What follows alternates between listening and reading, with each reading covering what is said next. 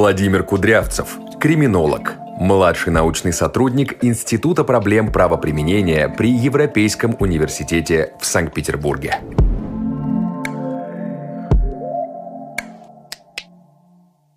Из всех видов преступности вам какая, как ученому, интереснее всего? Ну, конечно, насильственная, что, э, потому что ее проще всего изучать, э, поскольку она лучше всего регистрируется.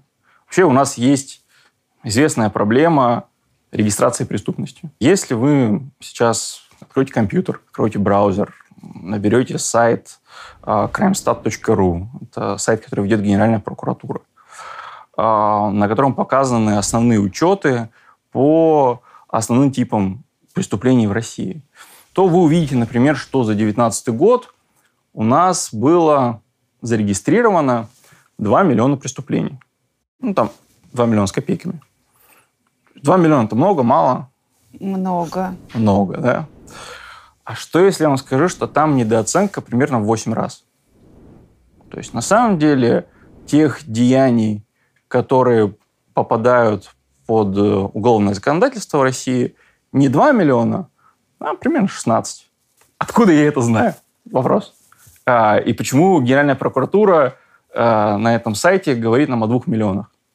Ну, здесь есть такая вещь, которая называется латентность. То латентность бывает естественная и искусственная. А, естественная латентность – это когда преступление произошло, и жертва по какой-то причине не стала о нем сообщать. Или правоохранители о нем не узнали, потому что жертва и не могла сообщить. Допустим, жертву убили где-нибудь в лесу, и об этом никто не узнал. Да. Мы, мы не знаем, что произошло, человек пропал. Или э, это какое-то такое преступление, о котором жертве там, больно или неприятно говорить. Э, часто это преступление против половой неприкосновенности. Часто жертвы не сообщают об этом, потому что им больно, стыдно, неприятно переживать это заново. То есть так образуется, естественно, латентность. Часто жертва считает, что на самом деле никакого преступления не произошло. А, допустим, вы ехали в метро, а, и у вас не в бумажнике, а просто в кармане лежало 500 рублей. Преступник вытащил их, и вы приехали домой, перевернули карман, и подумали, ну, где-то потерял их. Преступление произошло, вы об этом не узнали. Ну, Часто еще бывает э, такое, что, допустим, удаленное мошенничество. Это э, очень популярная в России сейчас история, когда вам звонят по телефону, э, говорят, что это сотрудник какого-нибудь банка, э, совершали ли вы перевод, вы говорите, ах, нет, я не совершал. И дальше мошенник на доверии ведет вас и заставляет, на самом деле, сообщить нужную информацию для того, чтобы украсть деньги с вашей карты. И когда вы понимаете, что это произошло, вы бьете себя по лбу, говорите, какой же я дурак. Но не сообщай об этом. Конечно, вы не сообщаете об этом, потому что вам стыдно, в общем-то. Ну и часто вы думаете, ну какой толк будет от того, что я сообщу. И вот так потихонечку, по крупиночке э, у нас складывается естественная латентность. Жертвы не сообщают, правоохранители не узнают. Но может быть и другая ситуация, искусственная латентность. Когда жертва хочет сообщить, но правоохранитель не желает зарегистрировать такое преступление, потому что оно испортит ему статистику. Ну, допустим, у вас украли велосипед из подъезда. Что же делать? Идете в дежурную часть, пишете заявление. Они говорят, да-да-да, хорошо, мы будем искать ваш велосипед, спасибо.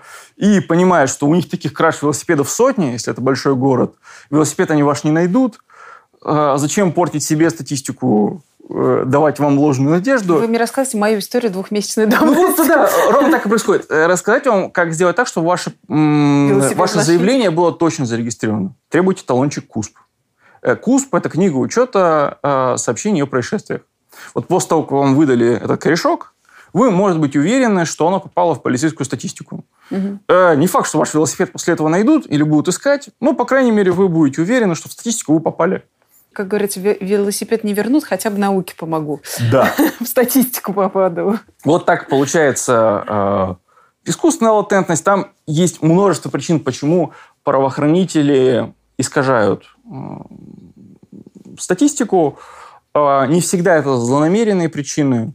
Чаще всего это здравый смысл и банальная лень. Какие преступления мы совершаем чаще всего? У нас 40-50% всей зарегистрированной преступности – это банальные кражи. преступления у нас на самом деле чаще не тяжкие, чем тяжкие, чаще имущественные, чем насильственные, и чаще мелкие, чем крупные. А, то есть большая часть краж – это банальный шоплифтинг, который Это вообще даже не регистрируется. водки в магазине украл? Да. Если мы вообще посмотрим на э, средний размер ущерба по 158 это кража, то там какие-то смешные числа, там 6-5 тысяч рублей. Это очень-очень мало. Мгм. То, то, то, за что на самом деле осуждаются люди, как правило. Это именно кражи у нас? Или вот э- та самая пресловутая статья за наркотики у нас тоже очень... Она не имущественная. А Вообще а наркотики – это отдельная сложная проблема, поскольку это так называемое преступление без жертвы. Мгм. То есть кто у нас пострадал? Общественный интерес, если человек приобрел наркотики. Сам Или, человек или пострадал. продал наркотики. Ну да, то есть Мгм. если считать человека жертвой, а сам он себя отказывается жертвой часто признавать, если вы взглянете на статистику по 228 и сопряженным статьям, там по- по 234 или 35, я уже не помню сейчас на, на память, а, это не то, сколько люди реально употребляют, продают или производят, а то, сколько правоохранителям нужно было поймать. Палочная система. Это на самом деле палочная система во всей своей красе. Даже не знаю, как про нее говорить нормально, чтобы не попасть самому под статью. То есть наркотики, как правило, это все-таки... Ну, Это еще искусственное преступление, да. То есть во многих юрисдикциях это не преступление вовсе. В Португалии это, оно декриминализовано. Э, Где-то оно депенализовано, то, что называется. То есть как преступление существует, но людей за него не наказывают. Но- А это только российская практика или в мировом вот эта палочная система, она тоже есть, действует, и вот А. лишний раз не буду регистрировать? Это отличный вопрос. Это зависит от юрисдикции. Мгм. То есть э, мы знаем, что, скажем, в 90-е годы в штате Нью-Йорк палочная система существовала.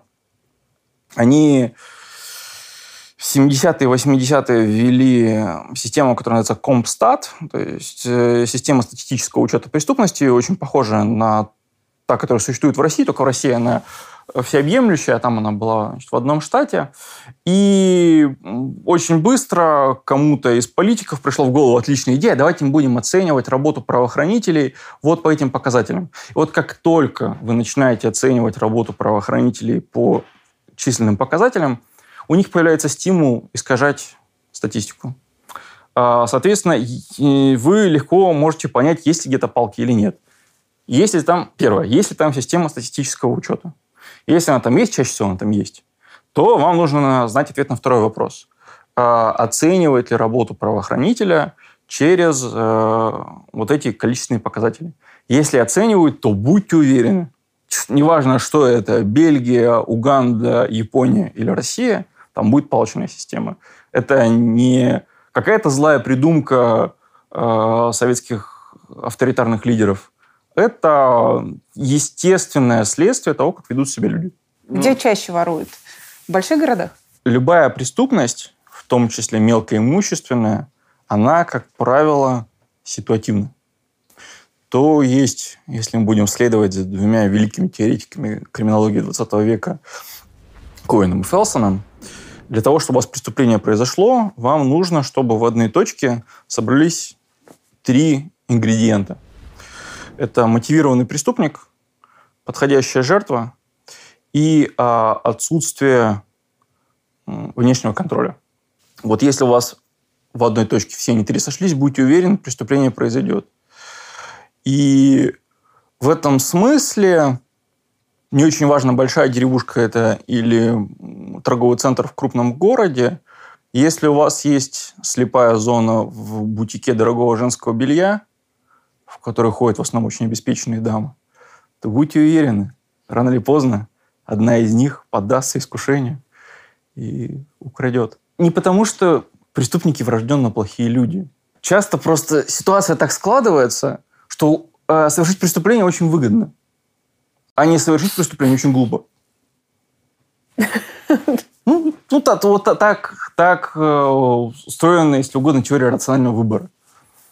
И в этом смысле преступники это не какие-то особые люди, Это просто люди, которые систематически оказываются в такой ситуации, когда нарушить закон более рационально, чем не нарушить. Но это как бы ты не был до этого преступником, просто так сложились обстоятельства. Ну, именно и так. ты взял и украл эти... Бо- более того, я скажу вам, большая часть из нас в какой-то момент своей жизни, осознавая это или не осознавая, нарушала закон. Может быть, только на уровне административного правонарушения. Но все мы в той или иной степени правила нарушаем. Степень, в которой мы нарушаем правила, вот она зависит от того, насколько мы мотивированы, насколько мы уверены, что нас не накажут, а, и то, насколько а, то, что нам нужно в данный момент, находится в зоне нашей досягаемости.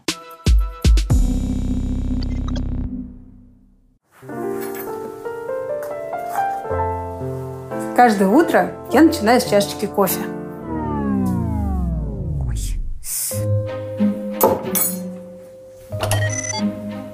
Минуточку. Еще чуть-чуть. Хватит у меня тыкать. Что? Не буду я больше за тобой убирать. Развела в квартире срач, а я подтирай. Что происходит? Я устал. Я ухожу.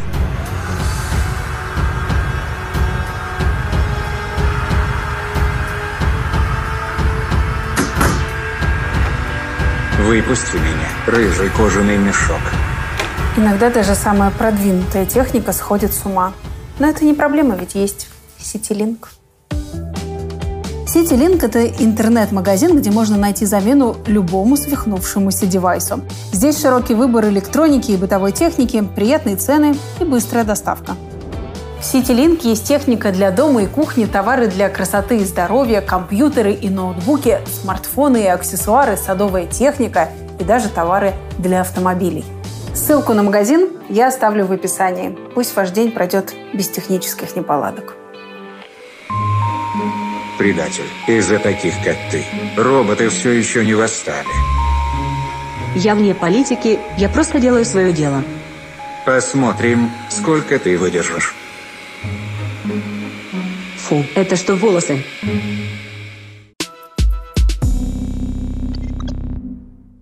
Ну ладно, если с кражами я еще все это могу понять, всю эту психологию, да, то с насильственными мне сложнее. А, Но они менее рациональны. Да, давайте их разберем. Много ли в России убивают? Если говорить в абсолютных числах, то не знаю, как будет в этом году из-за специфической ситуации, в которой мы оказались, но в, в целом это должно быть там 15, 16, ну, до, до 20, если мы разные составы будем считать. Ну, вот если мы будем брать два основных состава, 105 это умышленное убийство, и э, статья 111, часть 4, то есть нанесение тяжких телесных, повлекших по неосторожности смерть потерпевшего. Так вот, таких преступлений будет 15-20 тысяч за год. Много это или мало? Как вы думаете, много? У меня одно убийство уже много. Уже много, логично. Поэтому 20 тысяч – это вообще какая-то кошмарная цифра. 10, 10 лет назад было в два раза больше. А в 2000 году было, по-моему, в 4 раза больше, но мне надо сейчас... Есть какое-то объяснение, почему? Сейчас? Да. Значит, это, как всегда, вопрос, смотря с чем сравнивать. Если вы будете сравнивать с средней индустриализованной нацией, то очень много. В одной стране живет 150 миллионов почти, как у нас, в другой стране живет 10. Как их сравнивать? Мы просто берем показатель количества убийств на 100 тысяч населения. Вот в России он в районе девятки. Мы 9, на девятом 9, Нет, 9 убийств на 100 тысяч населения. А в какой-нибудь Японии это меньше единицы. В Соединенных Штатах это 5. 4,5-5. А в самой неблагополучной какой-нибудь э, европейской стране, входящей в Евросоюз, типа стран Балтии, ну, там, может быть, даже до тройки доходит. В какой-нибудь Великобритании полтора. То есть в России в среднем больше, чем в европейской стране, ну, там... Кто больше нас? Мексика какая-нибудь? Южная Африка, например. Она сравнима. В Бразилии хуже, угу. чем в России, ну, там, не катастрофически. Ну, то есть мы похожи на хорошо управляемую африканскую диктатуру в этом плане. Это с одной стороны. Теперь можно посмотреть на это, используя временной показатель. Есть такой британский исследователь швейцарского происхождения Мануэль Айшнер. Он занимается исторической криминологией. Он в какой-то момент взялся посчитать, сколько людей убивали в Европе на протяжении средних веков и до э, наших дней. И вот если верить тому, что он посчитал, а он использовал довольно надежные коронерские данные э, британские, э, использовал итали... данные итальянских городов, которые тоже, тоже довольно, довольно надежные. Так вот, Россия сейчас где-то в районе 17-18 века Европы. Но мы стремительно движемся к 19-му. А, и если та же тенденция, которая началась в 2000-х, сохранится, то ворвемся стремительно в 20 век очень скоро. Почему мы э, убиваем меньше тогда с годами? У меня есть несколько, то, что называется по-английски educated guess, гипотез, а, но я не уверен, что какая-то из них сто процентов правильно. Ну, у меня вот есть догадка, что, возможно, медицина стала лучше и научились спасать. Отличная идея. Я тоже об этом думал, даже проверял. Правда, на данных в основном сельских. И действительно там видно, что чем больше у вас медиков на душу, не на душу сельского населения, а на квадратный километр, тем э, меньше будет у них убийств на 100 тысяч. То есть, видимо, как-то это связано, и вообще медицинская гипотеза, то, что называется медицинская гипотеза, она плавает в криминологии, периодически вспоминается, что называется, начиная с конца 20-х годов, но пока четкого подтверждения мы не, не нашли. Ну, или там бли... больница близко. Да, чем ближе да? больница, там, чем больше вероятность, что хотя бы фельдшер дойдет до человека, заткненному пальцем э, рану в животе, не даст ему течь кровью в первые часы, тем в общем, лучше. Это одно из объяснений. Второе, э, в России, строго говоря, сильно изменилась структура употребления алкоголя. Ну, то есть, во-первых, мы стали меньше пить, mm-hmm. мы стали пить сильно другие вещи, чем это было 20 лет назад. Меньше водки, больше более мягких напитков. Пиво, вина. Важно даже не то, что мы пьем, а как мы пьем. Потому что если раньше типичный сценарий употребления алкоголя – это дома на кухне с друзьями, с бутыльниками, что приводит к понятным последствиям, а то все больше и больше в российских городах особенно мы пьем не дома, а пьем в общественных местах. А, а там у нас больше общественного контроля. То есть э, такая штука, как барное убийство, существует, но провернуть его гораздо сложнее, просто в силу того, что если драка начнется, ее, скорее всего, разнимут. Или приедет наряд полиции и остудит особо горячие головы. И третий момент. У нас вообще э, довольно сильный демографический сдвиг происходит. Не секрет, что преступность неравномерно распределена по возрастам. У вас преступления чаще совершают более молодые люди, чем люди более старшего возраста, чаще мужчины, чем женщины, это базовая демография. И поскольку российская демографическая пирамида больше напоминает российский демографический кедр, то есть у нас есть провалы э, из-за э, войны, прежде всего, Второй мировой, у нас сильная недостача по самой опасной и убийственной когорте, по молодым людям от 20 до 30 лет, поскольку их физически очень мало, они, соответственно, меньше убивают. Вот это тоже возможное объяснение. Ну ладно, до сих пор мало, мне кажется, уже нарожали. Не-не-не, смотрите, у вас же один провал порождает другой. Он со временем сглаживается, да. но э, условно у вас с, там, с 90 по 97 очень мало рождалось детей. А, Соответственно, сколько сейчас человеку, который родился в 95-м году? Ну, по 30, 27, 28, ну, 25, 29. Ну, 25 на самом деле. Вот самый опасный возраст от 20 до 30 в России. И их просто нет, их физически нет.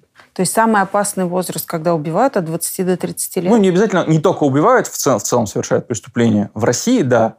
А в мире это, это вообще отдельный очень интересный вопрос, а, поскольку в основном криминологические исследования делались изначально на британских и американских данных, долго это считалось железным законом, что самый опасный возраст между 14 и 20. Потому что у них а, основная масса вообще всех преступлений, не только насильственных, она приходится на этот возраст, а потом люди потихоньку начинают совершать меньше преступлений. Умнеют, что ли? Мудреют. Ну, да, допустим. А возможное объяснение. Это а, отдельный вопрос, что с ними происходит. В России почему-то этот опасный возраст, он сдвинут туда, скорее, в более старших возрастных когорт, от 20 до 30. Ну, на самом деле, самое опасное, наверное, 20-25. Но это еще не все. Вы можете взять какие-нибудь страны Дальнего Востока, по Тайваню, например. Угу. И в Тайване самый опасный возраст это вообще от 30 до 35 почему-то. Почему, неизвестно. Возможно, американские криминологи часто объясняли, это банальная биология, что у вас вот есть переходный возраст, гормоны, слабый самоконтроль, и вот поэтому они такие опасные. Альтернативное объяснение заключается в том, а, что в разных юрисдикциях, разных культурах разный возраст выхода в самостоятельную жизнь. Угу. Ну, кстати, это не объясняет там, а, американский феномен, потому что они в 14 не сильно самостоятельные, в 14 они еще и вплоть до 19 лет они в школе. Ну вот, якобы разный выход в э, самостоятельную жизнь и э, так называемый активный экономический возраст, она вот определяет сдвижение этой, э, этой зависимости от возрастных когорт. Почему больше мужчин, чем женщин? Это, это гендерный вопрос? Есть разные объяснения. Сейчас вам перечислю их. Выберите, какое вам больше нравится. Объяснение первое э, чисто биологическое. Ну, мальчики более агрессивные, чем девочки. Угу. И вот это их э, врожденная эволюционно обусловленная или гормонально обусловленная агрессивность, она и является причиной, по которой совершается преступление. Насколько это правда, большой вопрос. То есть на, на первый взгляд кажется, что это такое железобетонное объяснение, но как только мы начинаем лезть в во всякие тонкости, типа попытки измерить уровень гормонов э, или... Тестостерона. Ну, там, тестостерона, да. Да, да. Мужского гормона, гормона агрессивности. Или там найти суперсамцов отдельно, расскажу, что это такое. А, внезапно оказывается, что там все не так хорошо работает. Ну, то есть, например, периодически возникает идея этого индекса 2-4, то есть измерение второго и четвертого пальца, как известно, разница между ними действительно показывает, какие уровни пренатального тестостерона у вас были. То есть, грубо говоря, до того, как вы родились и находились в утробе, э, определенное количество гормонов воздействовало на вас. Если, если там было больше тестостерона, я уже не помню, какой из этих пальцев, у вас э, оказывается длиннее. И периодически появляются криминологи, которые яростно начинают мерить всем эти пальцы, высчитывают индекс разницы, и на основе этого индекса пытаются понять, кто более агрессивный, как правило, используя довольно специфическую технику, э, которая называется self-reporting, то есть э, самосообщение о совершенном преступлении. Вот они значит, э, говорят, что люди, у которых больше тестостерона в детстве, э, в, этом при, внутриутробном состоянии, э, они впоследствии чаще сообщают, что они совершают какие-то агрессивные поступки. Э, периодически это делается, периодически все это разбивается в пух и прах. В последний раз это было в 2014 году на группе малайских студентов, по-моему, это померили – значит, яростно трясли этим в криминологических журналах, а потом вышла большая разгромная статья в основном криминологическом журнале Criminology в 2016 году, которая провела метаанализ всех, всех, всех исследований на эту тему, которая показывает, что там нет, на самом деле, никакой связи. И, в общем, пренатальные уровни гормонов, видимо, ни на что не влияют. В 60-е была другая классная история. А, значит, э, развитие генетики – Э, показала нам, что, оказывается, есть такие мужчины, у которых не одна э, Y-хромосома, а две Y-хромосомы. Они, соответственно, Мега-мужик. Типа, мега-мужики, суперсамцы. А, и, э, что более потрясающе, что более интересно, оказалось, что среди преступ...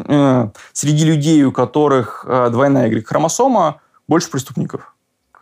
Ну, тут все тоже очень сильно возбудились по этому поводу и решили, что вот, наконец, мы нашли объяснение, почему мужчины больше совершают преступления, чем женщины.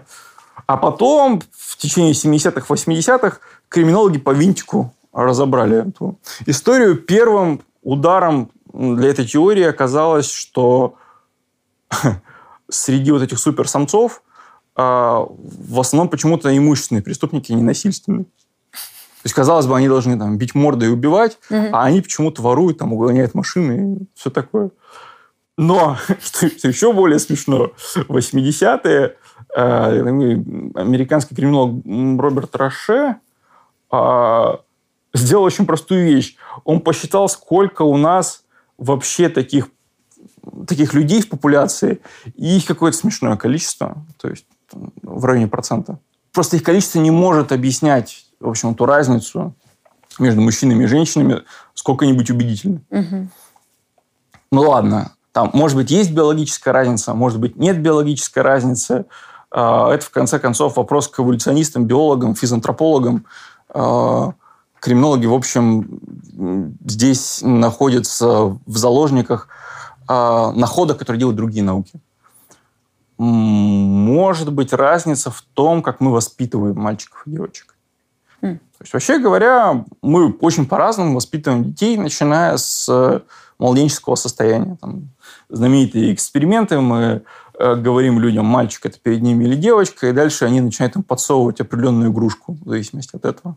Автоматик, пистолетик или да. куклу, да? А при, при том, что пол ребенка на самом деле здесь очень не важен, особенно в маленьком возрасте там не видно. Ну ладно, э, уйдем из младенческого состояния. Вот там у вас семилетка, идет в школу и дерется на перемене со своим одноклассником. Что мы сделаем с мальчиком, что мы сделаем, с девочкой? Вот девочке мы скажем, ты же девочка. Ну, зачем ты дерешься? Ну, зачем ты тягаешь Машу за косы, выцарапываешь ей глаза и так далее? Не надо так делать. Девочки так себя не ведут. Если мальчик у вас подрался, вы, конечно, можете его для вида поругать, а потом отец вечером скажет, молодец, ну, как мужик, правильно сделал все, отстоял себя. Там, подбил Васе глаз, все здорово. Угу. То есть за одно и то же дело. Девочку довольно сильно наказали, хотя бы словами. А мальчика, на самом деле, если там и наказали, то не сильно, потому что ну, он же мальчик, это нормально для него. А потом, может быть, еще и поощрили. Ну вот, э, проходит еще 10 лет, и у вас 17-летний э, Коля, 17-летняя э, там, Анна, и она видит для себя совершенно неприемлемым любое физическое насилие, решение конфликта физическим насилием – а он для себя понимает, что физическое насилие это не только неплохо, но еще и часто э, ожидаемое поведение. Вот у вас научение какое-то. А поскольку мальчики чаще всего дружат с мальчиками, девочки дружат с девочками, э, они друг друга как бы переопуля... переопуляют. Угу. Они обучают друг друга таким видом поведения. И у вас э, складывается то, что классика американской криминологии Вольфганг, или британской, я уже не помню, в 50-е годы назвал субкультурой насилия. Вот а, они друг друга обучают, подают друг другу определенные модели поведения, и через некоторое время нам начинает казаться, что для них, естественно, так, для других, естественно, иначе. Ну ладно. Из этого же следует другое объяснение. Из, вот это вот теория обучения. Есть теория контроля. У нас просто количество контроля за мужчинами и за женщинами традиционно из-за того, что у нас патриархальное общество, оно разное. То есть э, просто за мужчином, за мужчиной или за мальчиком меньше наблюдают, чем за девочкой. Кто, родители? Родители, учителя. Часто в патриархальных обществах для женщины является неестественным состоянием, в котором она живет одна. Угу. То есть она должна жить с мужчиной, неважно, старшим там, э, отцом или братом, или она должна быть замужем. Для мужчины долгое время нахождение в холостом статусе – это абсолютно приемлемая социальная норма. И помните, что каждый лайк и каждый комментарий продвигает это видео. Все, ребятки, давайте переставляться. Пока у нас перерыв, есть время немножко пошопиться. Просто обычный магазин мне сейчас явно не светит, так что... Хм, это для кадра, а это для жизни. Так, это я тоже беру. Не мне вам рассказывать, какие сейчас распродажи. Но в этом году шопинг может стать еще интереснее и выгоднее. Настоящую весеннюю распродажу объявил Альфа-банк. Заходите на сайт и убедитесь сами. Ставки по кредиту наличными Альфа-банк снизил до исторического минимума – всего 5,5%. Кредит можно взять на любую покупку на срок до 5 лет. Подайте заявку на alfabank.ru, ссылка под видео. И уже на следующий день вам привезут бесплатную карту с нужной суммой. Не надо даже никуда ходить. Максимальный кредит, кстати, 5 миллионов рублей. Посмотрю-ка я кое-что еще.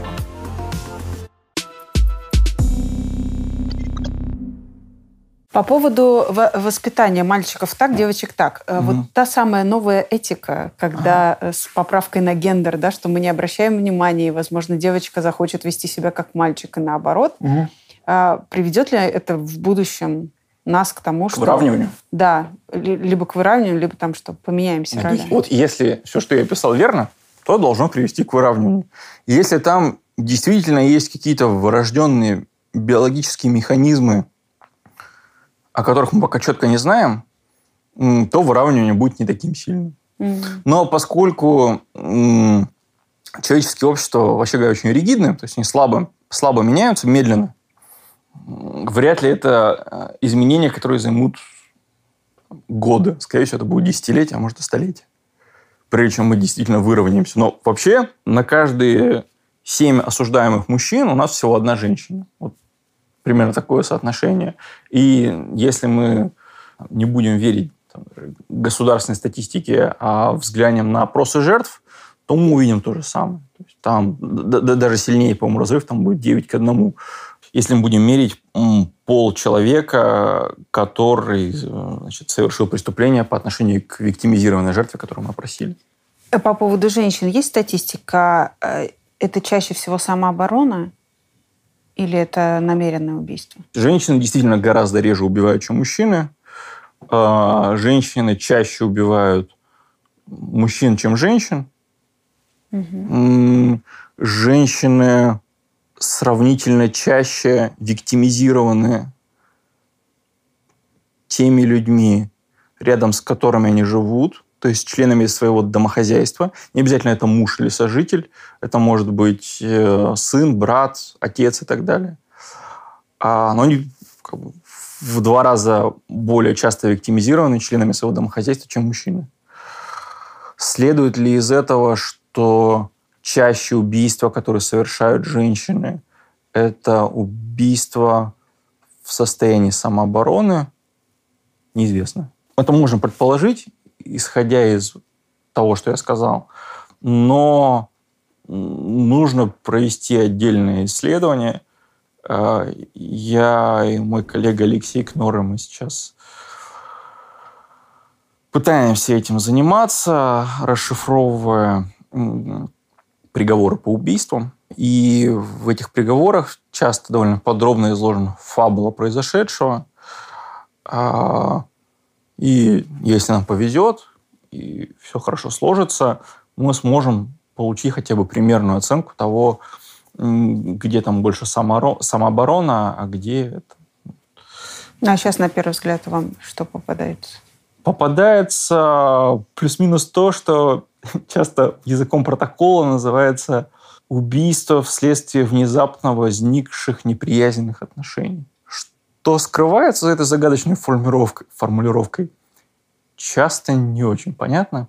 Если люди долго живут вместе, логично, что у них есть какая-то история взаимоотношений, возможно, насилия, возможно, взаимного насилия. Окей. А есть э, сезонность? Вот у нас говорят, август очень странный месяц, все сходят с ума, что-то происходит каждый год. А, смотрите, у разных преступлений есть разная сезонность. Мое а, любимое преступление с сезонностью – это угон автомобилей. Если вы взглянете на график распределения в течение года, то вы увидите, что это такая перевернутая U-образная кривая, дуга, где ее центр приходится на середину лета. Ну, понятно, потому что у вас э, зимой больше людей держат свои автомобили на приколе, в гаражах вообще не ездят на них, э, или просто меньше ездят. А летом э, и автомобилей на улице больше, и гуляющих больше, и вероятность того, что какому-нибудь молодому человеку чаще всего придет мысль взять автомобиль покататься, а больше. Ну, соответственно, у него простая, понятная сезонность. Вот если бы ее не было, глядя на этот график, то это бы заставило нас задуматься, насколько честные данные перед нами. Но не у всех преступлений сезонность есть. А, например, если мы взглянем на график убийств в течение года, он, вопреки ожиданиям, довольно плоский. Это нормально. Ну, в Он- смысле... Да, он в большинстве. Мгм. юрисдикций плоский. В России у него есть понятное, интересное отклонение, а, как правило, на праздниках. Вот вы видите чудовищный пик где-то в районе 1 января. Здесь у нас в средний день, это данные за 9-13 год, годы, там среднее число было 45 убийств на сутки. В Новый год там происходит под 200, в другие праздники а, под 80-90, то есть почти в два раза. И в основном убийство – это история не про улицу, а про дом. Люди у вас сидят и пьют дома на кухне вне зависимости от времени года. Чаще они пьют на кухне, или не обязательно на кухне, а в празднике. И вот, вот так получается. Но самый популярный праздник для убийств – это Новый год. Ну, очевидно, Новый год, да, потому что его празднует большее количество людей. Все, что вы рассказываете, это так или иначе все равно связано с алкоголем. Даже в праздник, когда вроде как у всех э, Ага. эмоциональный подъем и все классно себя чувствуют, оказывается, пики. Ой, с алкоголем все очень сложно.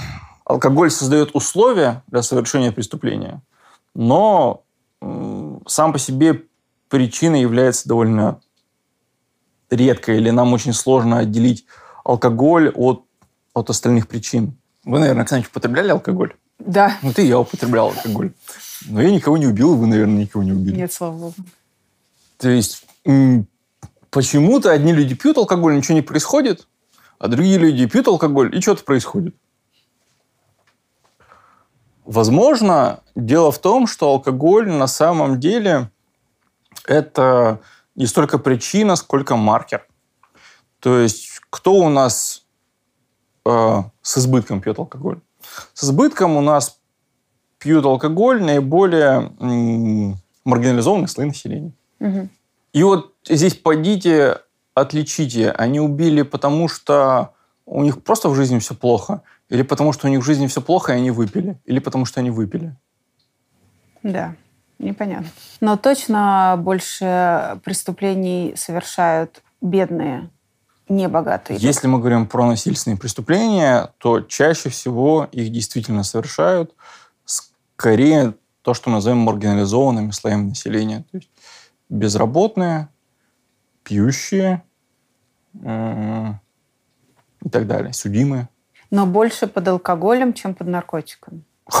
Конечно, если мы, если мы возьмем все убийства, совершенные в состоянии алкогольного опьянения, там будет порядка 80%. То есть порядка 80% всех убийств были совершены людьми, которые следствием и судом были признаны еще и пьяными. Мгм. А под воздействием наркотиков, ну, там исчезающее количество полтора процента, наверное. Я так понимаю, что вот в связи с тем, что там больше алкоголя, вот это все, скорее всего, большинство убийств непреднамеренные. Случайно, как сказать. Выпил То есть и вот... их э, заранее не задумывали, Да, да, да. Смотрите, большинство убийств – это драка, которая зашла слишком далеко. А, чаще всего, а, если мы взглянем на об- обычную бытовую драку и на обычное убийство, они вообще ничем не различаются по тому, что им предшествовало. Мгм. Есть такой австралийский криминолог э, Кеннет Полк.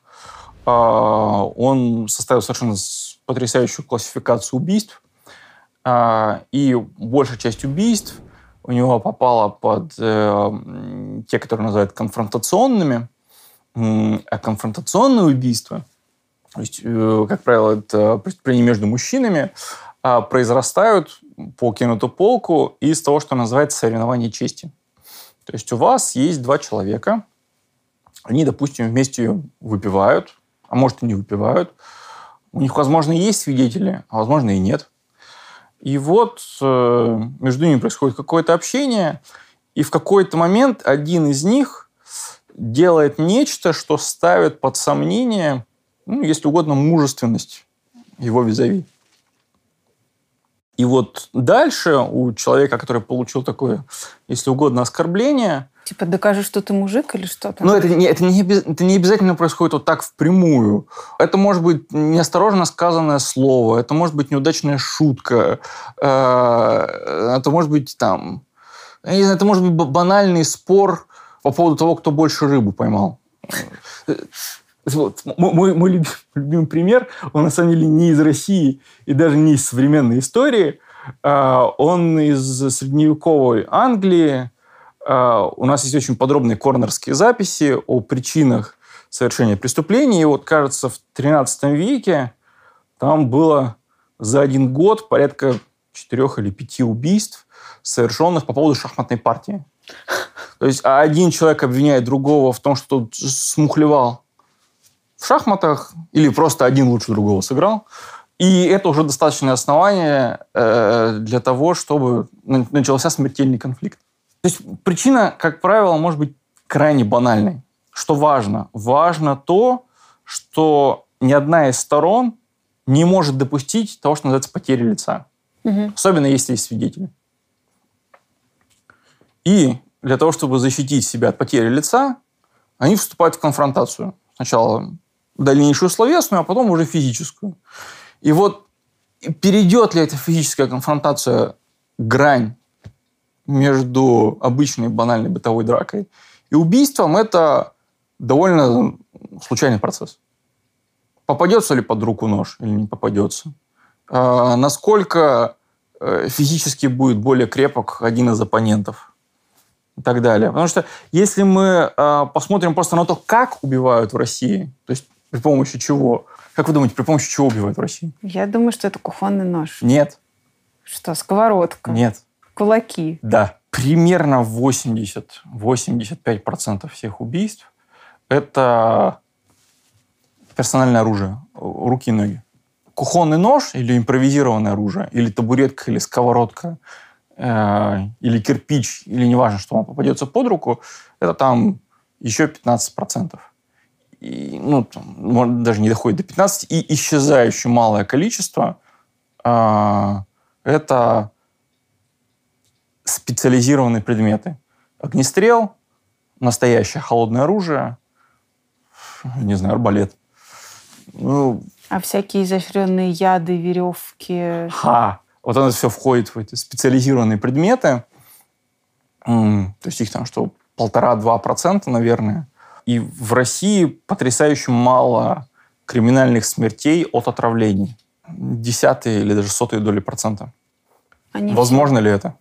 Не факт, потому что в большинстве других юрисдикций это все-таки обычно полтора-два процента от всех убийств. В какой-нибудь Англии экзотической убивают там, почти 5%.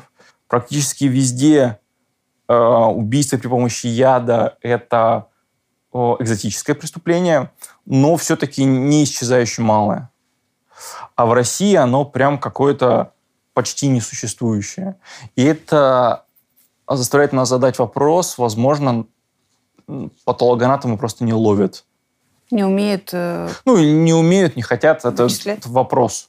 Но если мы будем глядеть на весь остальной мир, там почему-то, кстати, в основном женщины используют э, это, это оружие Потому что, понятно, если у вас есть э, человек, находящийся на роли домохозяина или домохозяйки, и у него есть простой и понятный, или у нее есть доступ к еде, и дальше убить при помощи яда э, человека, который постоянно отравляет вам жизнь, простите за каламбур, это сравнительно непросто, несложная задача. В каком регионе России совершается больше всего преступлений? Мой коллега Алексей Кнора сделал совершенно замечательную вещь. Он построил э, рейтинг убийственности российских городов, где он нашел там самые опасные, самые безопасные города с точки зрения вероятности быть убитым. Так. Ну, у нас, на самом деле, чем крупнее город, тем безопаснее.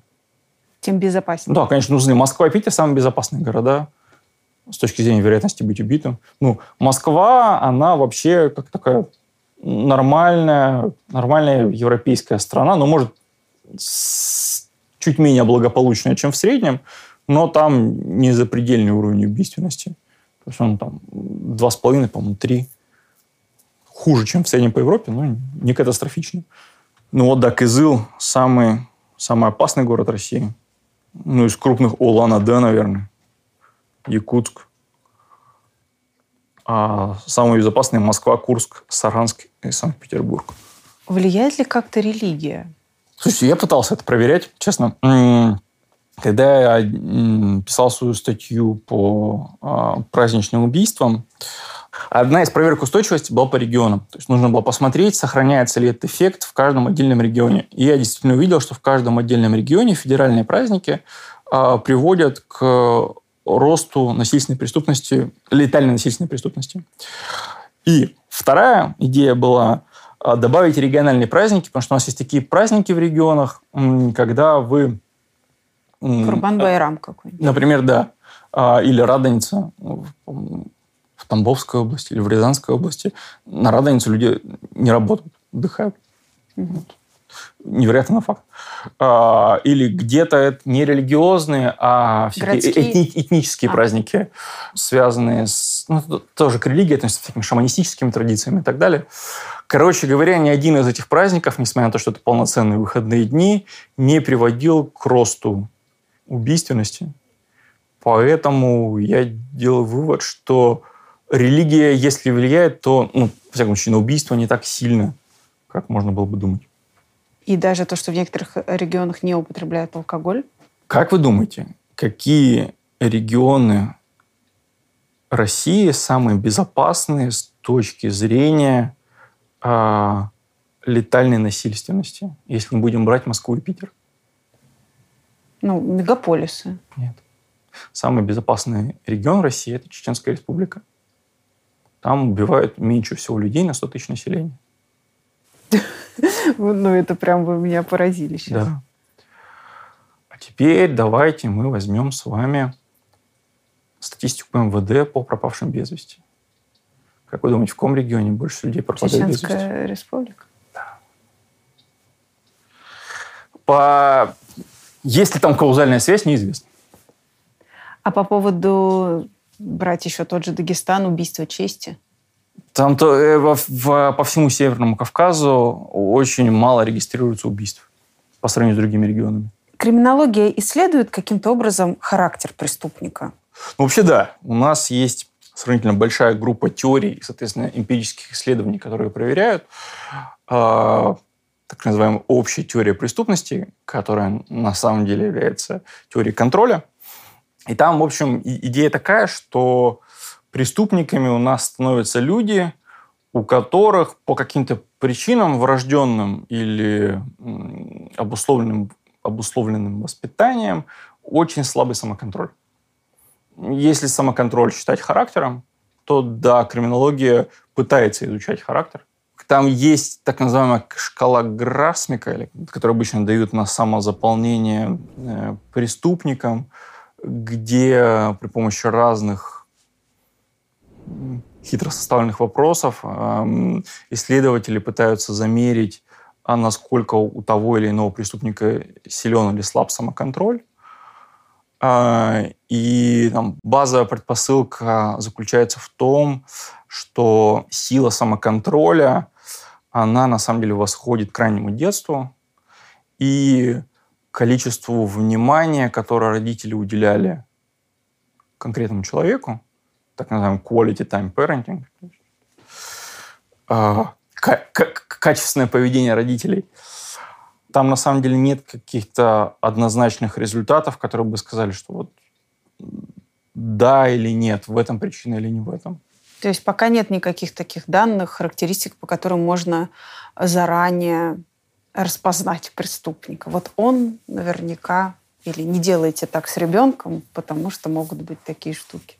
Мы можем сказать, что среди преступников чаще наблюдаются определенные характеристики, например, там, слабый контроль, низкий образовательный статус, э, там, слабо интегрированное имущественное положение и там, отсутствие супруга или супруги. Но является ли это, собственно, причиной, это всегда очень сложный отдельный вопрос. И, собственно, вся криминология как дисциплина ломает копья насчет того, что из этого является основным или хотя бы сильным объяснением. Mm. И а, однозначных ответов у нас пока нет. Угу. А есть ли, грубо говоря, какое-то понятие, вот человек, он по природе своей агрессивен, и ему свойственно убивать, и мы сдерживаемся, потому что есть социальные правила? Или это неестественная ситуация для человека? Есть такие исследователи, один из них уже умер. А, Далее Уилсон, они написали монументальнейшую книгу «Homicide», то есть «Убийство», в которой они пытаются рассматривать такое преступление, как убийство, с эволюционистских позиций. То есть они на самом деле пытаются ответить на вопрос, является ли убийство врожденным, врожденным паттерном поведения. Насколько это нам присуще как виду. И они вообще делают вывод, что в определенных ситуациях а, убийство – это чуть ли не жестко предзаданная эволюционная стратегия. То есть в некоторых ситуациях мы убиваем, потому что включается наша биологическая программа. И наоборот, не убиваем, потому что биологическая программа мешает нам это сделать. И для них основная история – это то, что мы статистически реже убиваем кровных родственников. То есть они считали, они считали, что это доказательство того, что у нас есть вшитая биологическая программа, которая говорит нам «нет, вот этого человека убивать нельзя, потому что это там, мои гены. Я не, не, не могу э, пойти против своей эволюционной программы». Угу. И наоборот, э, в некоторых ситуациях э, борьба за ресурсы, и выживание, она прям-таки диктует нам убийственное поведение, жестко насильственное поведение, скажем так. Но насколько это убедительное, убедительное объяснение, мне, лично мне оно не кажется убедительным, а, и оно, в общем, не стало мейнстримом в криминологии, но это интересный способ думать об, думать об этом. А, что касается врожденности преступника, мы немножечко уже об этом поговорили, когда упомянули там, суперсамцовую теорию да, да, да. или м, способ поймать преступников при помощи пренатальных уровней гормонов. Но, строго говоря, началось это все далеко не с этого. Был такой, э, без шуток, замечательный итальянский ученый Ламбразо, Чезаре. А, он был полковым медиком, потом он стал э, врачом в тюремных больницах. Это была э, середина, вторая половина 19 века. Э, и вот он пользовал заключенных в итальянских тюрьмах, и вдруг ему пришла в голову идея начать их систематизировать чисто внешне. Поскольку он заметил, что преступники почему-то похожи друг на друга. И когда он их систематизировал в картотеку, он, как ему казалось, обнаружил, что действительно есть враждебные преступники. Он объяснял это как раз эволюционной теорией тоже. Как раз э, Дарвин тогда на острие биологической науки. А, и вот э, что нам говорит Ламброза.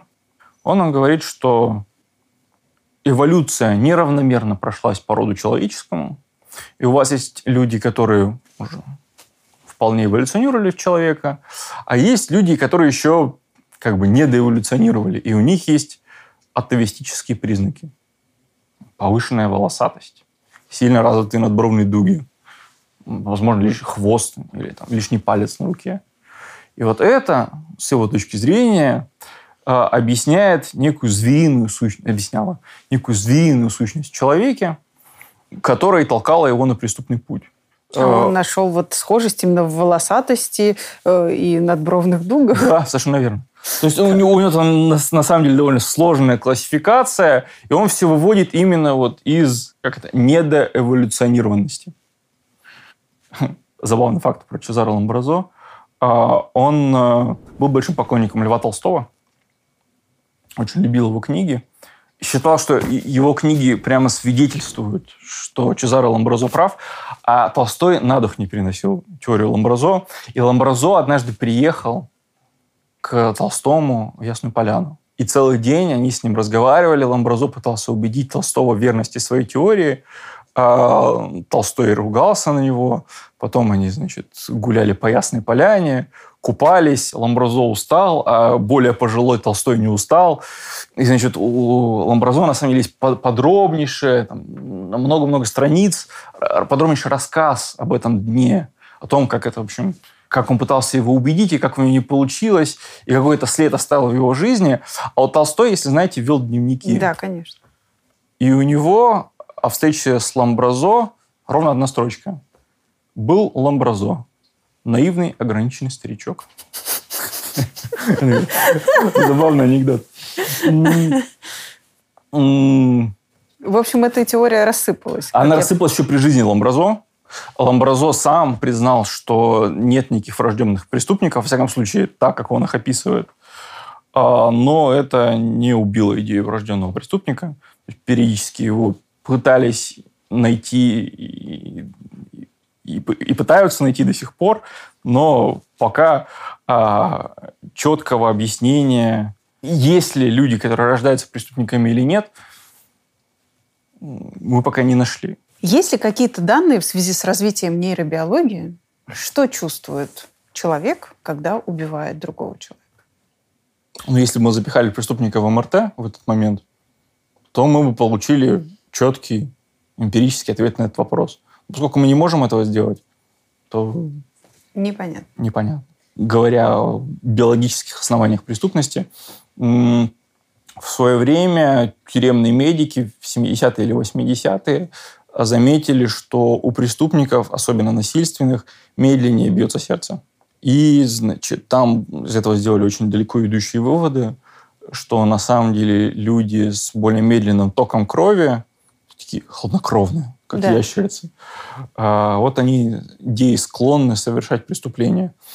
Но там потом выяснилось, что такой же медленный, также медленно бьется сердце у парашютистов, а, у военных, у полицейских, а, у гонщиков, короче, у экстремалов. А, и тут это обратная причинность. У вас не, не человек становится преступником, потому что у него сердце медленнее бьется, а у него начинает медленнее биться сердце, поскольку он всю жизнь испытывал сильный стресс. Потому что преступник – это вообще довольно стрессовая ситуация для человека. Ну, преступ, сам, сам факт совершения преступления довольно стрессовый. Но я не психолог, и, и в криминологии психологические объяснения, они вообще не самые популярные. Хотя есть часть психологической науки, которая очень сильно пересекается, это если мы будем говорить о теории научения. Теория научения это... Да, смотрите.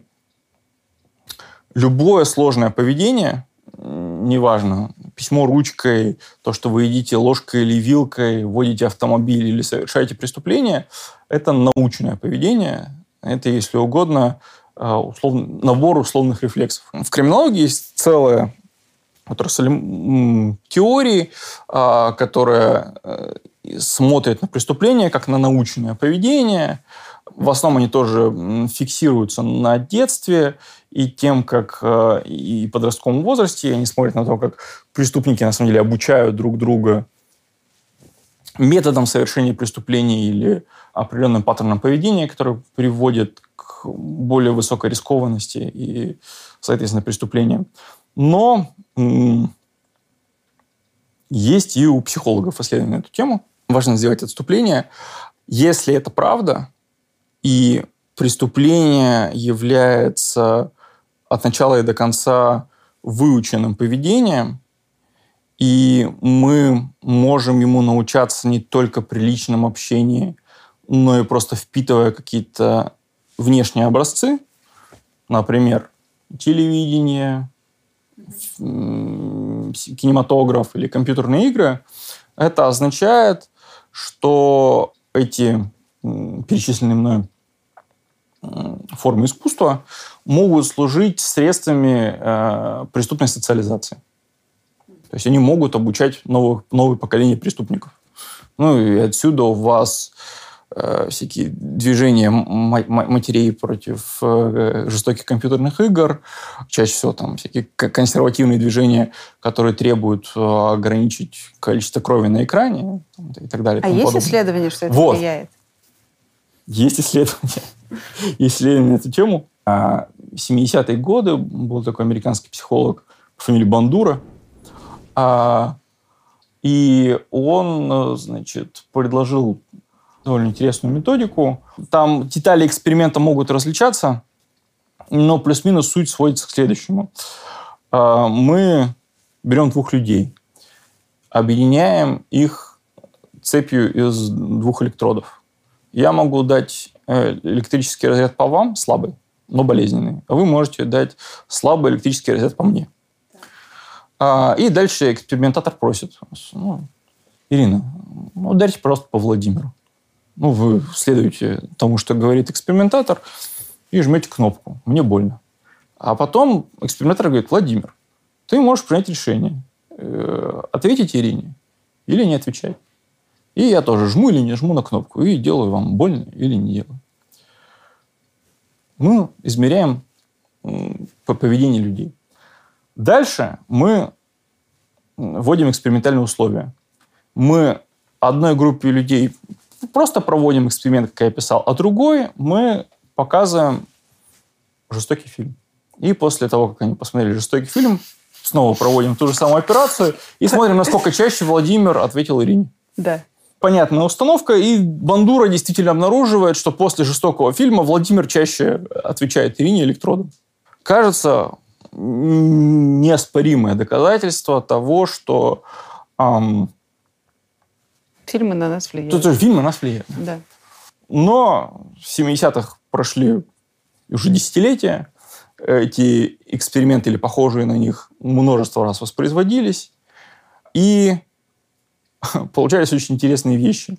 Короче говоря, оказалось, что в значительной степени ударит Владимир или не ударит электродом по Ирине, зависит не от того, посмотрел он жестокий фильм или не посмотрел, а от фигуры исследователя. Находится ли он, ли он в этот момент в одном помещении с нами? Ожидает ли он этого поведения? Подталкивает ли он к этому поведению? Э, ну, ладно там слабые на какой-то эффект периодически находят. Насколько он долговременный. То есть, допустим, под влиянием момента действительно фильм на меня повлиял. Но насколько это определит мое поведение через неделю, через месяц, через год. То есть то, что учитель химии в городе Петрозаводск, Республика Карелия, посмотрит сериал «Во все тяжкие», обозначает ли это, что ему в голову придет идея начать варить метамфетамин? Наверное, нет. Там, а, то, что в 2000-е годы показали сериал «Бригада» или фильм «Бумер» по телевизору, а, вызвало ли это рост организованной преступности в России? Не вызвало. Ну, а если я как подросток каждый день играю в игрушку, где кого-то убиваю? Вот. А, вообще... Мое отношение к, сме... к убийству меняется? Смотрите, тоже очень интересно. А, видеоигры появились с нами ну, с конца 70-х годов. Ну да. И где-то до конца 90-х вообще этого вопроса ни у кого не возникало. Этот вопрос возник из-за одного конкретного случая.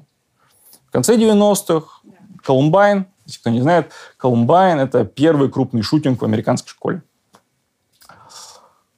И, значит, следователи выясняют, что вот эти двое подростков, э, которые устроили это нападение, тренировались э, в компьютерной стрелялке Doom. Они, используя редактор уровней, воспроизводили эту школу и там отрабатывали э, тактику, если угодно. И из этого был сделан далеко идущий вывод, что компьютерные игры жестокие компьютерные игры, могут э, научать преступному поведению жестокому же. И многие консервативные политические силы прям сильно ухватились за эту идею. Провели целую панель исследований, которая изначально говорила, что да, вроде так и есть. А, Но сейчас у нас есть примеры контрисследований. А, Мы, например, знаем, что а, выходы крупных э, стрелялок обуславливают падение а, насильственной преступности в американских городах почти кратное. Ха, наоборот, да, все Да. негатив там оставляет в игре.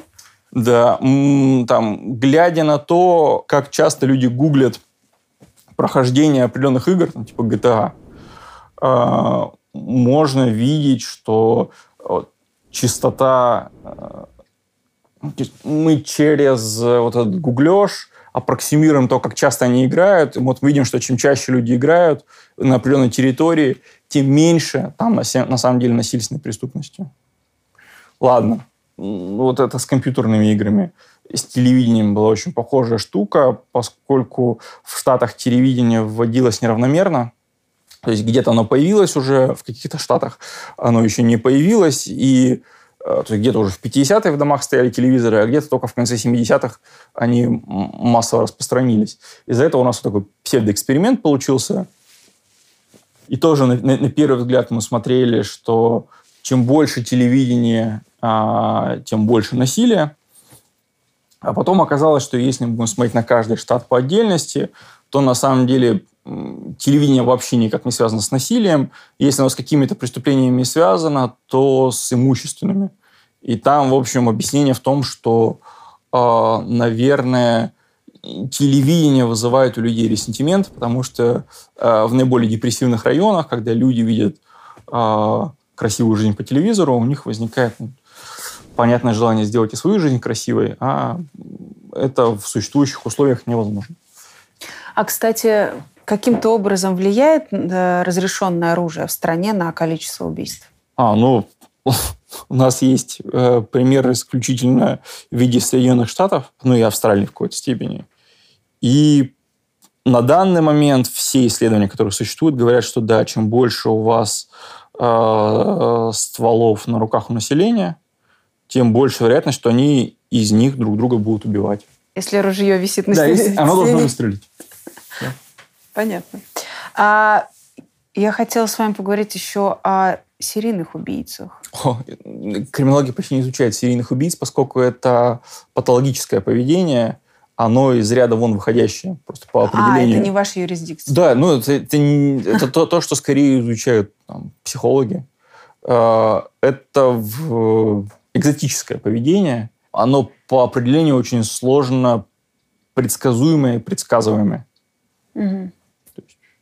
Маньяки это А вот когда люди совершают одно преступление, но расчленяют, это тоже не ваше? я понял, вы это к чему- к чему вы изучаете? ведете. Да. А, Нет, криминологи это изучают. А, Это поведение, которое называется э, detection avoidance, то есть избежание поимки. А, Действительно, у нас есть ряд преступников в силу чаще всего личного характера, склонных к тому, чтобы избегать наказания за такое преступление. Смотрите, большая часть людей, после того, как они кого-то убили, они в этом довольно быстро осознаются и, как правило, очень раскаиваются. То есть они и, и- и не сопротивляются наказанию. То есть э, они довольно быстро все признают, говорят, ну да, вот в общем, так получилось, очень жаль. Чаще всего они действительно не хотели этого, не задумали. А есть действительно такие преступники, как правило, которые планировали преступление или а, у которых в силу собственных психологических особенностей, чаще всего то, что называется соци- социопатия, а, они склонны до последнего стремиться избежать наказания. И в качестве такой меры избежать наказания является спрятать тело, поскольку если нет тела, то, как говорится, нет дела. И расчленение – это вот туда. Э, Расчленение, на самом деле, это абсолютно рациональное поведение в этой ситуации. Серьезно, человек прям осознает, что он делает? Конечно. Потому что мне всегда казалось, я как-то Нет, что э, это чё- аффект, и что невозможно это делать, понимая, А что аффект у вас это очень краткосрочное состояние, когда человек действительно себя не помнит. Вот. Но если человек убил, а потом начал кого-то расчленять с целью спрятать тело, это значит, он пытался избежать наказания. А, Это могут быть неуклюжие попытки, абсолютно дурацкие. А, Человек может до последнего упираться и говорить, что это не я, хотя все указывает на то, что это он. Ну, это просто такие индивидуальные особенности. На самом деле таких убийц, насколько я знаю, сравнительно немного от общего числа. Но э- это именно попытка избежать наказания. А вы говорите, что люди все-таки раскаиваются, потому что у меня было немного опыта общения с убийцами, н- но когда я брала у них интервью, как правило, они всегда себя оправдывают. Никто, А. никто не чувствует себя вот виноватым и прям, знаете, Да. Это, это тоже правда.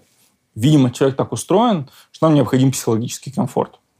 И мы любые свои действия, неважно, преступные или непреступные, пытаемся поместить в такую картину мира, в которой а, мы были бы не злодеями в истории, а героями. Есть целая криминологическая теория, так называемая теория дрифта а, или теория смещения. Это то, как человек а, обосновывает для себя, почему то, что он преступник, неплохо. Или, во всяком случае, не ужасно. вот воры, я, во- это мое наблюдение, они всегда говорят, что я крал у богатеньких, Да, да, да, да, да, да. я Робин Гуд. Совершенно, совершенно верно. А, Значит, э, э, человек выдумывает для себя целую идеологию, а, которая призвана объяснить, почему его поведение не является плохим или даже преступным, а является скорее желательным. Но это обычно вещь, которая происходит задним числом. То есть человек сначала что-то делает, а потом м, придумывает для себя а, вот, сложную конструкцию из оправданий. Ну, тут она направлена исключительно на достижение психологического комфорта. И это не только для насильственных преступлений, для имущественных тоже, вы совершенно правильно заметили. Представьте себе, что у вас есть не просто один человек, а группа людей, которая систематически оказывается в ситуации, когда они вынуждены совершать преступления. И вот тут это у них прямо э, создает очень герметичную, очень продуманную практически идеологию или даже религию, а, которая призвана объяснить, почему то, что они делают, правильно. Но большинство убийц, ну, то есть у вас есть убийцы-рецидивисты, но это более редкая ситуация. В основном убийцы убивают кого-то один раз и потом довольно сильно по этому поводу переживают. Насколько вообще отношение наше вот со временем к убийствам менялось? Я вот вспоминаю дуэли, Мгм. это действительно было, ну, как вот я читаю книжки, у меня ощущение, что что-то такое нормальное, пошли пострелялись за честь. Мгм. Но сегодня представить такое невозможно. М. Ну, И уж тем более... э, Дуэль – это действительно форма убийства. Но наше отношение к убийству действительно меняло, как человечество, менялось с годами, оно становилось все менее и менее приемлемой формой поведения. Но все равно мы до сих пор э, считаем, что в определенных ситуациях убийство абсолютно оправданная форма поведения. То есть у нас есть э, необходимая самооборона. В в России очень сложно быть оправданным по необходимой самообороне, но чисто теоретически возможно. То есть на уровне законодательства мы представляем ситуацию, в которой один человек убил другого человека, и это не преступление. У нас есть война. Война – это узаконенное убийство. То есть сколько бы вы ни убили на войне, если вы следовали определенным правилам и приказам, то вы убийцей не считаете. И так далее. А в некоторых юрисдикциях есть эвтаназия. Ну, тоже форма убийства. Ну, узаконена. Но это пр- просто как бы показывает, что мы, как человечество, видимо, стали более цивилизованными. В общем, не- не- наверное, даже не криминологический вопрос, а о том, на- насколько смягчились нравы за э, сколько там, 40 тысяч лет существования нашего вида. Есть э, преступления, которые практически исчезли. у нас могут исчезать конкретные формы какого-то преступления, но оно, как правило, перерождается в других. То есть э, у вас, скорее всего, будет меньше мошенников-наперсточников, но больше мошенников, которые обзванивают людей по телефону. По сути, и то, и другое мошенничество. Ну, оно вот так пе- переродилось. Да. Да. У нас, скорее всего, со временем будут пропадать определенные типы преступлений, совершаемые в общественных местах, в силу того, что у нас все больше и больше камер и других средств наблюдения появляется, а преступники, ну, если мы говорим о импульсивных насильственных преступлениях, чаще всего люди все-таки довольно рациональные и хорошо понимают, когда им что-то грозит, а когда им ничего не грозит, они все время соотносят эти риски. И когда а, объем этих рисков становится слишком большим, то они перестают совершать эти преступления. Но, То есть самое опасное место это получается дом. ну, в в России с точки зрения насильственного преступления, конечно, дом. В смысле, Ну, большая и часть... всего остального, я так понимаю, кражи и раз Ну, везде камеры. Вот, кстати, про пропавшие преступления, домовые кражи, это, я думаю, исчезающая натура в Да? России. Ну, то есть, я думаю, что какое-то количество э, краж со взломом из дома до сих пор существует, но, ну, представьте себе, что вы украли телевизор. И что ним делать? Ну как? Ну, обычно такие кражи со- совершают люди, которым на водку не хватает. Я Ну, хорошо, и, и где вы его продадите? На Авито. Ну, и представляете, как, как быстро вас поймают? Вы, скорее всего, за очень большой бесценок с рук и очень быстро попытаетесь продать этот телевизор, и игра, в общем, не будет стоить свеч. Но, опять же, доступность определенных предметов, их меньшая эксклюзивность сейчас, она делает э, такие кражи все менее-менее привлекательными. Хотя там, я знаю, что есть юрисдикции типа Германии, где домовые кражи до сих пор это важная часть преступности. Мгм. В России, насколько я знаю, это ну, не, не, не- не прям не исчезающая натура, но сильно сжавшаяся. Ну хорошо, а новые виды преступлений? Кибер, вот эти... Ну, киберпреступность, да, удаленное мошенничество. Там, я так громко киберпреступность я бы это не стал называть. То есть у нас в голове такой хакер из матрицы, который сидит и взламывает Bank of America. А, нет, на, на самом деле это человек, который рассылает старушкам смс про то, что «мама, я попал в полицию, пожалуйста, пришли денег». Нич- Ничего не спрашиваю, потом объясню. Ну, вот, вот- вот. Или э, вам звонят из э, службы безопасности банка X, а, совершали ли вы перевод и- Да, да, и, и да. далее по списку. Сообщите. Спасибо, Володь, очень Ну, пожалуйста. интересно.